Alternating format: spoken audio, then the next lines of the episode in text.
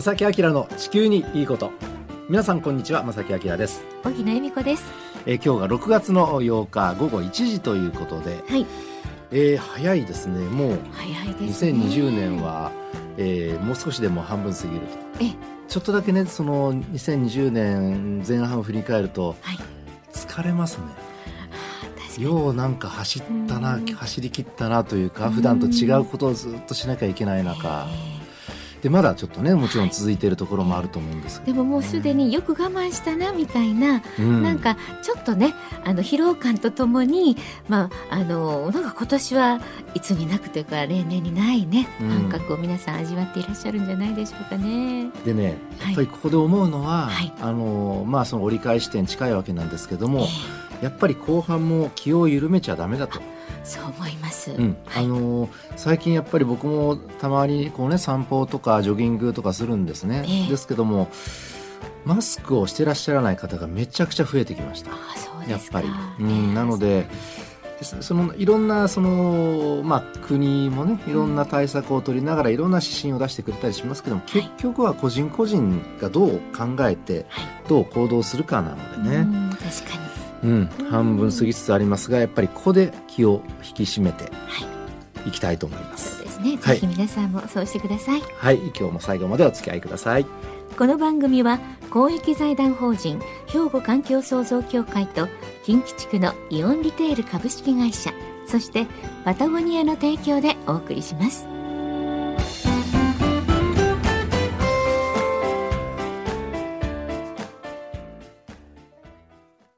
兵庫環境創造協会地球温暖化防止自然環境の保全再生子どもたちへの環境学習など皆様と共に身近な暮らしの中で地球環境を守るための取り組みを進めています。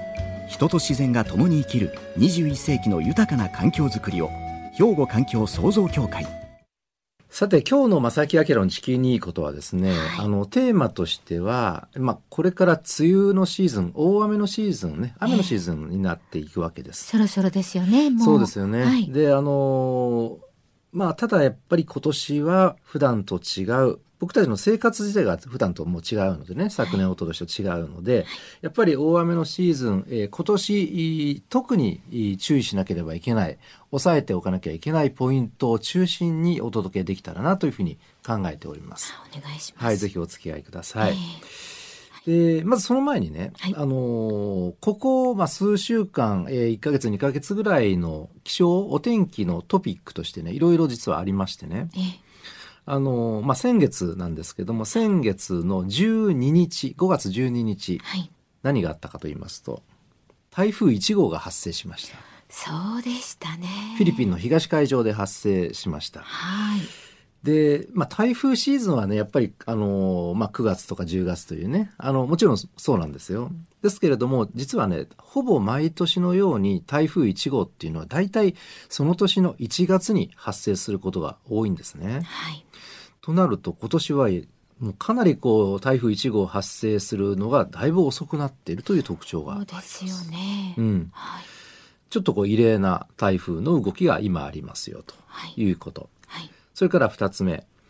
えーこれは災害に結びついてしまったんですが、これも先月です。先月の20日には、インドです。海外の話です。インド東部にサイクロン、アンファンが上陸しました。いやでもニュースでねはい。はい届いてきました。はい。で、インドの東側のベンガル湾はい。で、まあ、発生した台風、あ、サイフ、あサイクロン。サイクロン。はい。日本では台風、全く同じなんですけどもね、あの、えーサイクロンとしては1990年以来2番目に強い台風だったという、まあ、ここに来てですね、非常に強い、まあ、サイクロン、現地ではサイクロンができて、それが上陸したと、大きな被害が出てしまいました。はいで、そのサイクロンと台風なんですが、違いはね、ないです。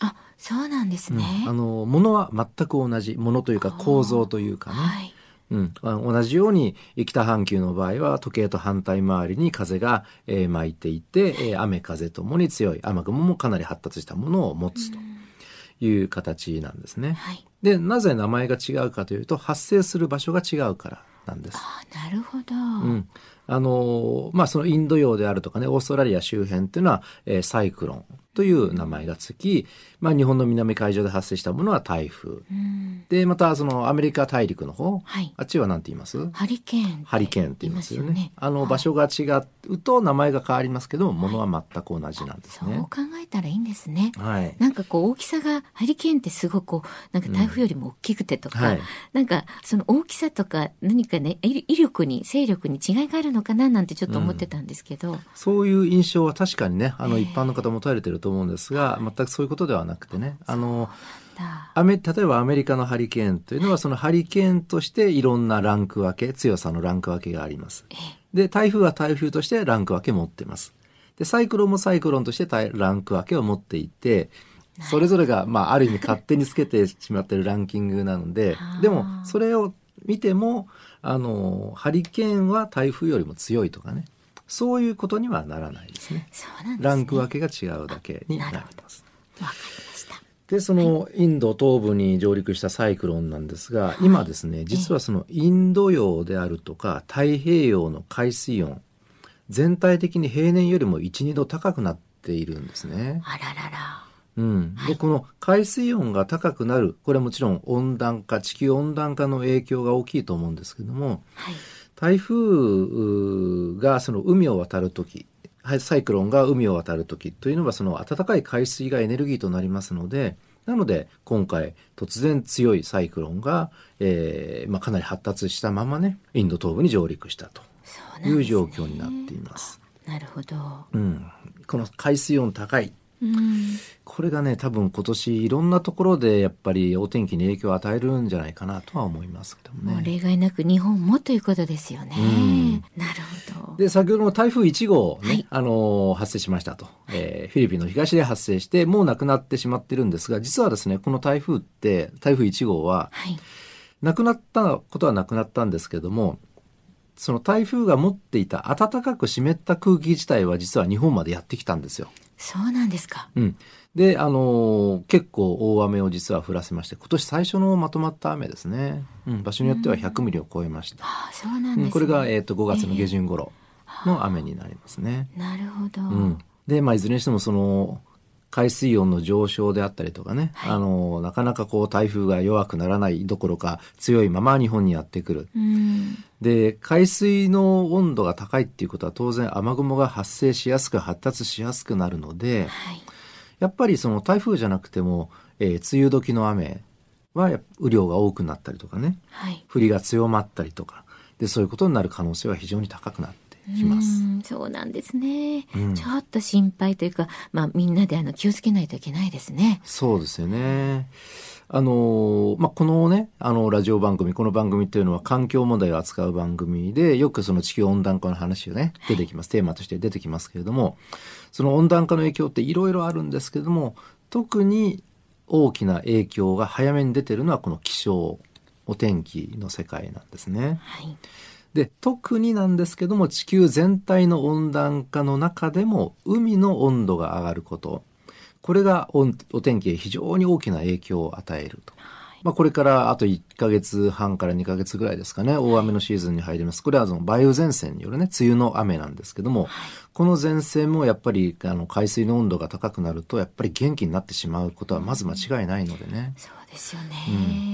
あの気象庁は毎月向こう3ヶ月の長期予報というのを発表してくれてるんですね。毎月大体25日前後なんですけども、はい。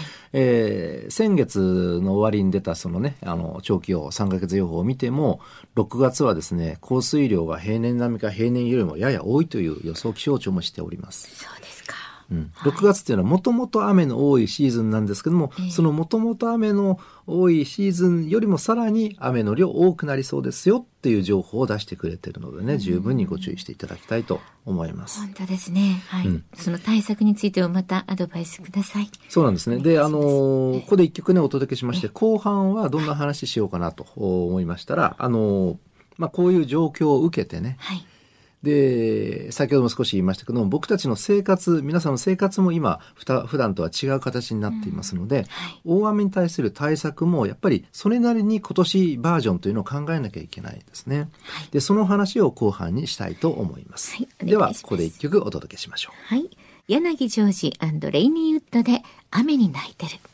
さて今日はですね、はい、地球温暖化の気象への影響についてね、はい、で特にこの時期今年のこの時期に押さえておきたいポイントについてのお話をさせていただきますが、はい、ぜひお願いします。で地球温暖化が進むとどうなるかというともちろん陸地の温度も上がりますけども海水温もどんどん上がります。で実はこれが大きく天気に影響を与えまして気象に影響を与えまして海の温度が上がるということは当然海から空気の方に蒸発する水分量が水の量が多くなるんですね。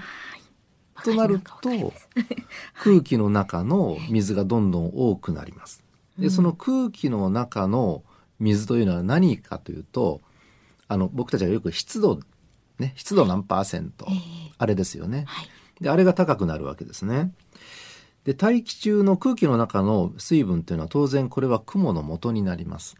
で雲は雨を降らせますので雲ができ雨が降らせる要素がどんどんこれから先は増えますよっていうことなんですね地球温暖化が進むと。でこうなると当然これからの時期の主役となります梅雨前線この梅雨前線に流れ込む水蒸気量水の量もどんどんどんどん多くなってしまって前線の雨雲が発達して大雨になったり集中豪雨であったりえー、まあその悪い条件どんどん揃ってしまったらゲリラ豪雨と言われるね局地的な激しい降りになったりするわけですよね。はい、昨年の8月の終わりぐらいですかね。あのこれ関西ではないんですが九州の北部で集中豪雨がありました。はい、うん。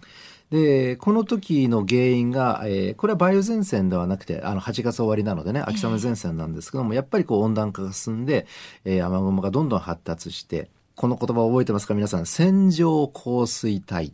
線状降水帯、うん、線状線のようになった雨が降る、はい、まあ、帯、ね、雨雲の列ですね、はい、でこれが発生して同じ場所に次々と雨雲が流れ込んで、えー、同じ場所で、えー、雨が降って雨量が多くなって災害につながってしまったと。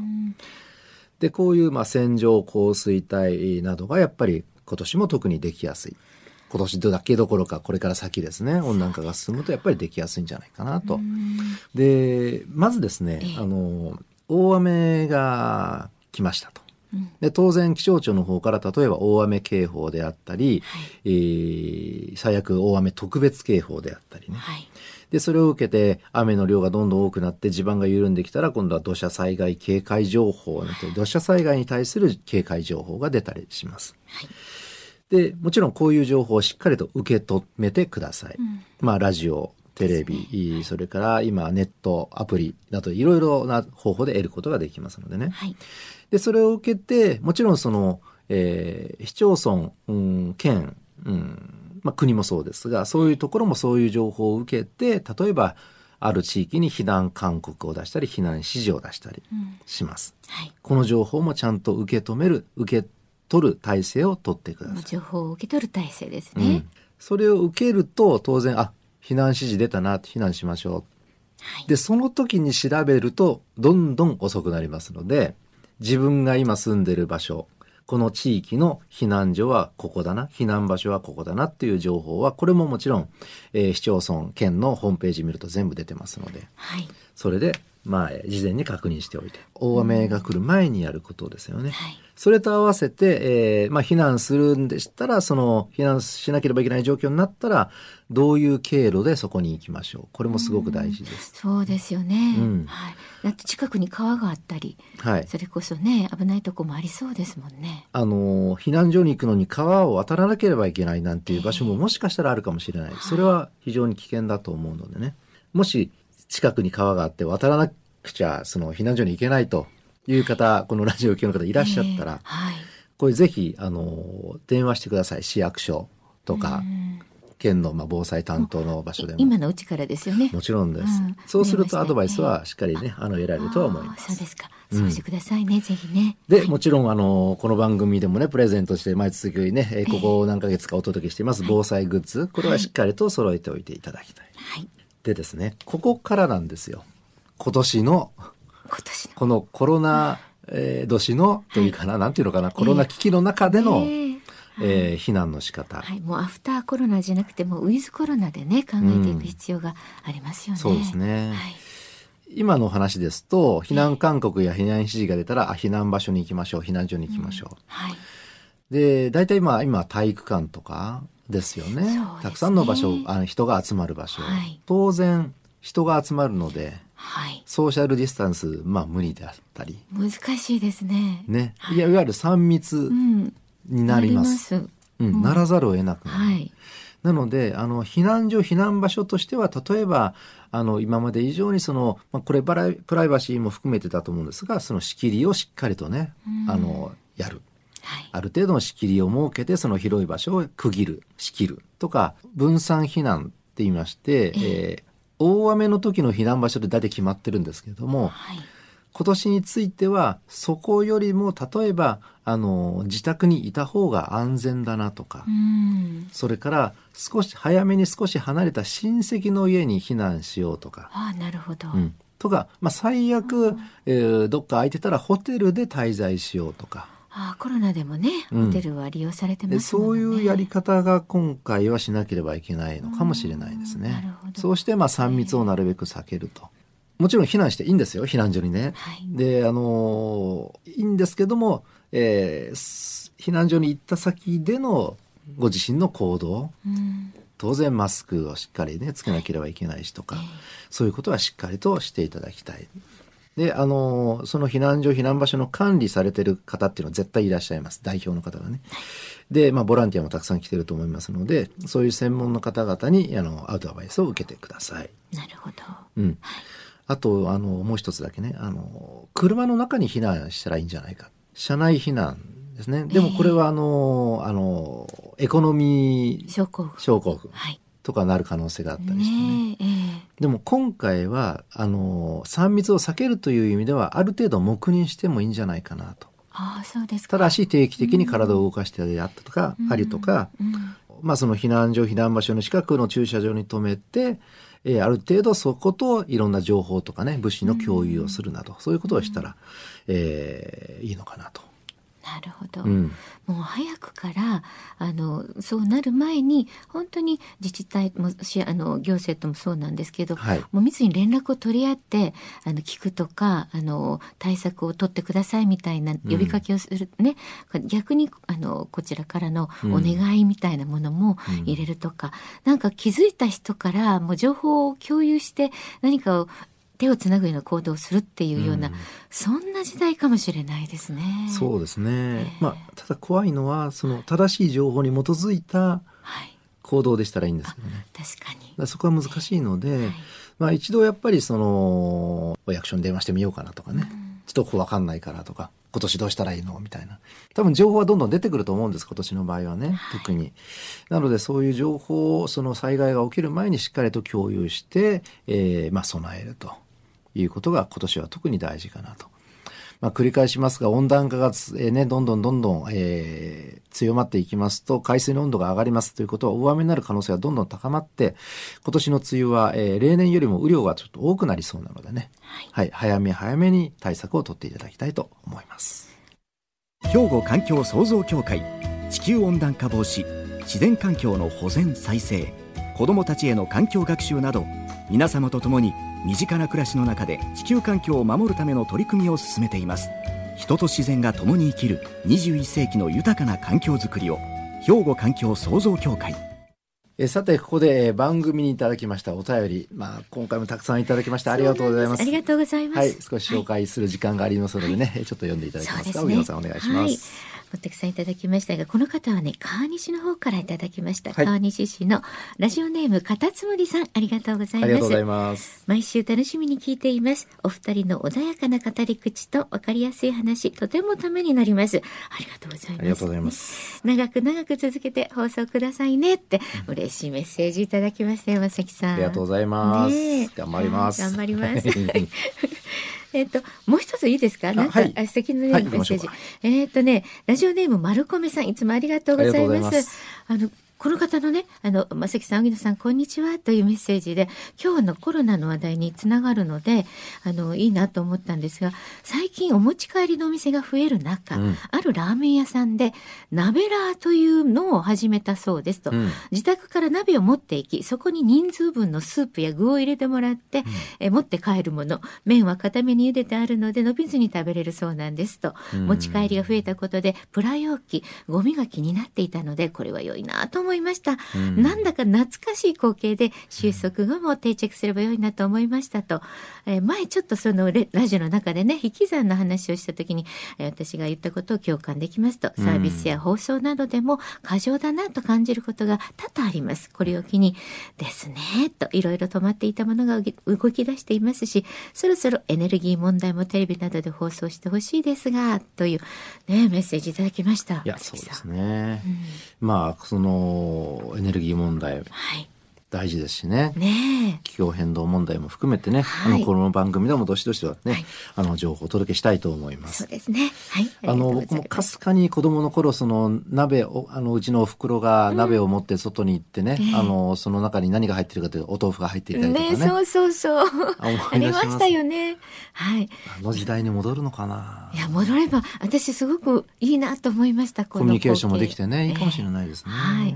いいですね。いや、こんな時代に戻りましょう。はい。ありがとうございます。えーお便りありがとうございました。はい、こんな風に皆さんからのメッセージもお待ちしています。はい、はいえーおはがきでは、郵便番号650-8580、ラジオ関西、正木明の地球にいいこと、ファックスでは078-361-0005、メールでは、まさきアットマーク、jocr.jp、こちらまでお寄せください。今月6月もですけども、防災グッズをね、えープレゼントとしてお届けしたいと思いますので、皆さんどしどしお寄せください。えーということで、正木明の地球にいいことはこの辺で今日はお別れいたします。ご案内は、正木明と、荻野恵美子でした。それではまた来週。さよなら。この番組は公益財団法人兵庫環境創造協会と近畿地区のイオンリテール株式会社そしてパタゴニアの提供でお送りしました。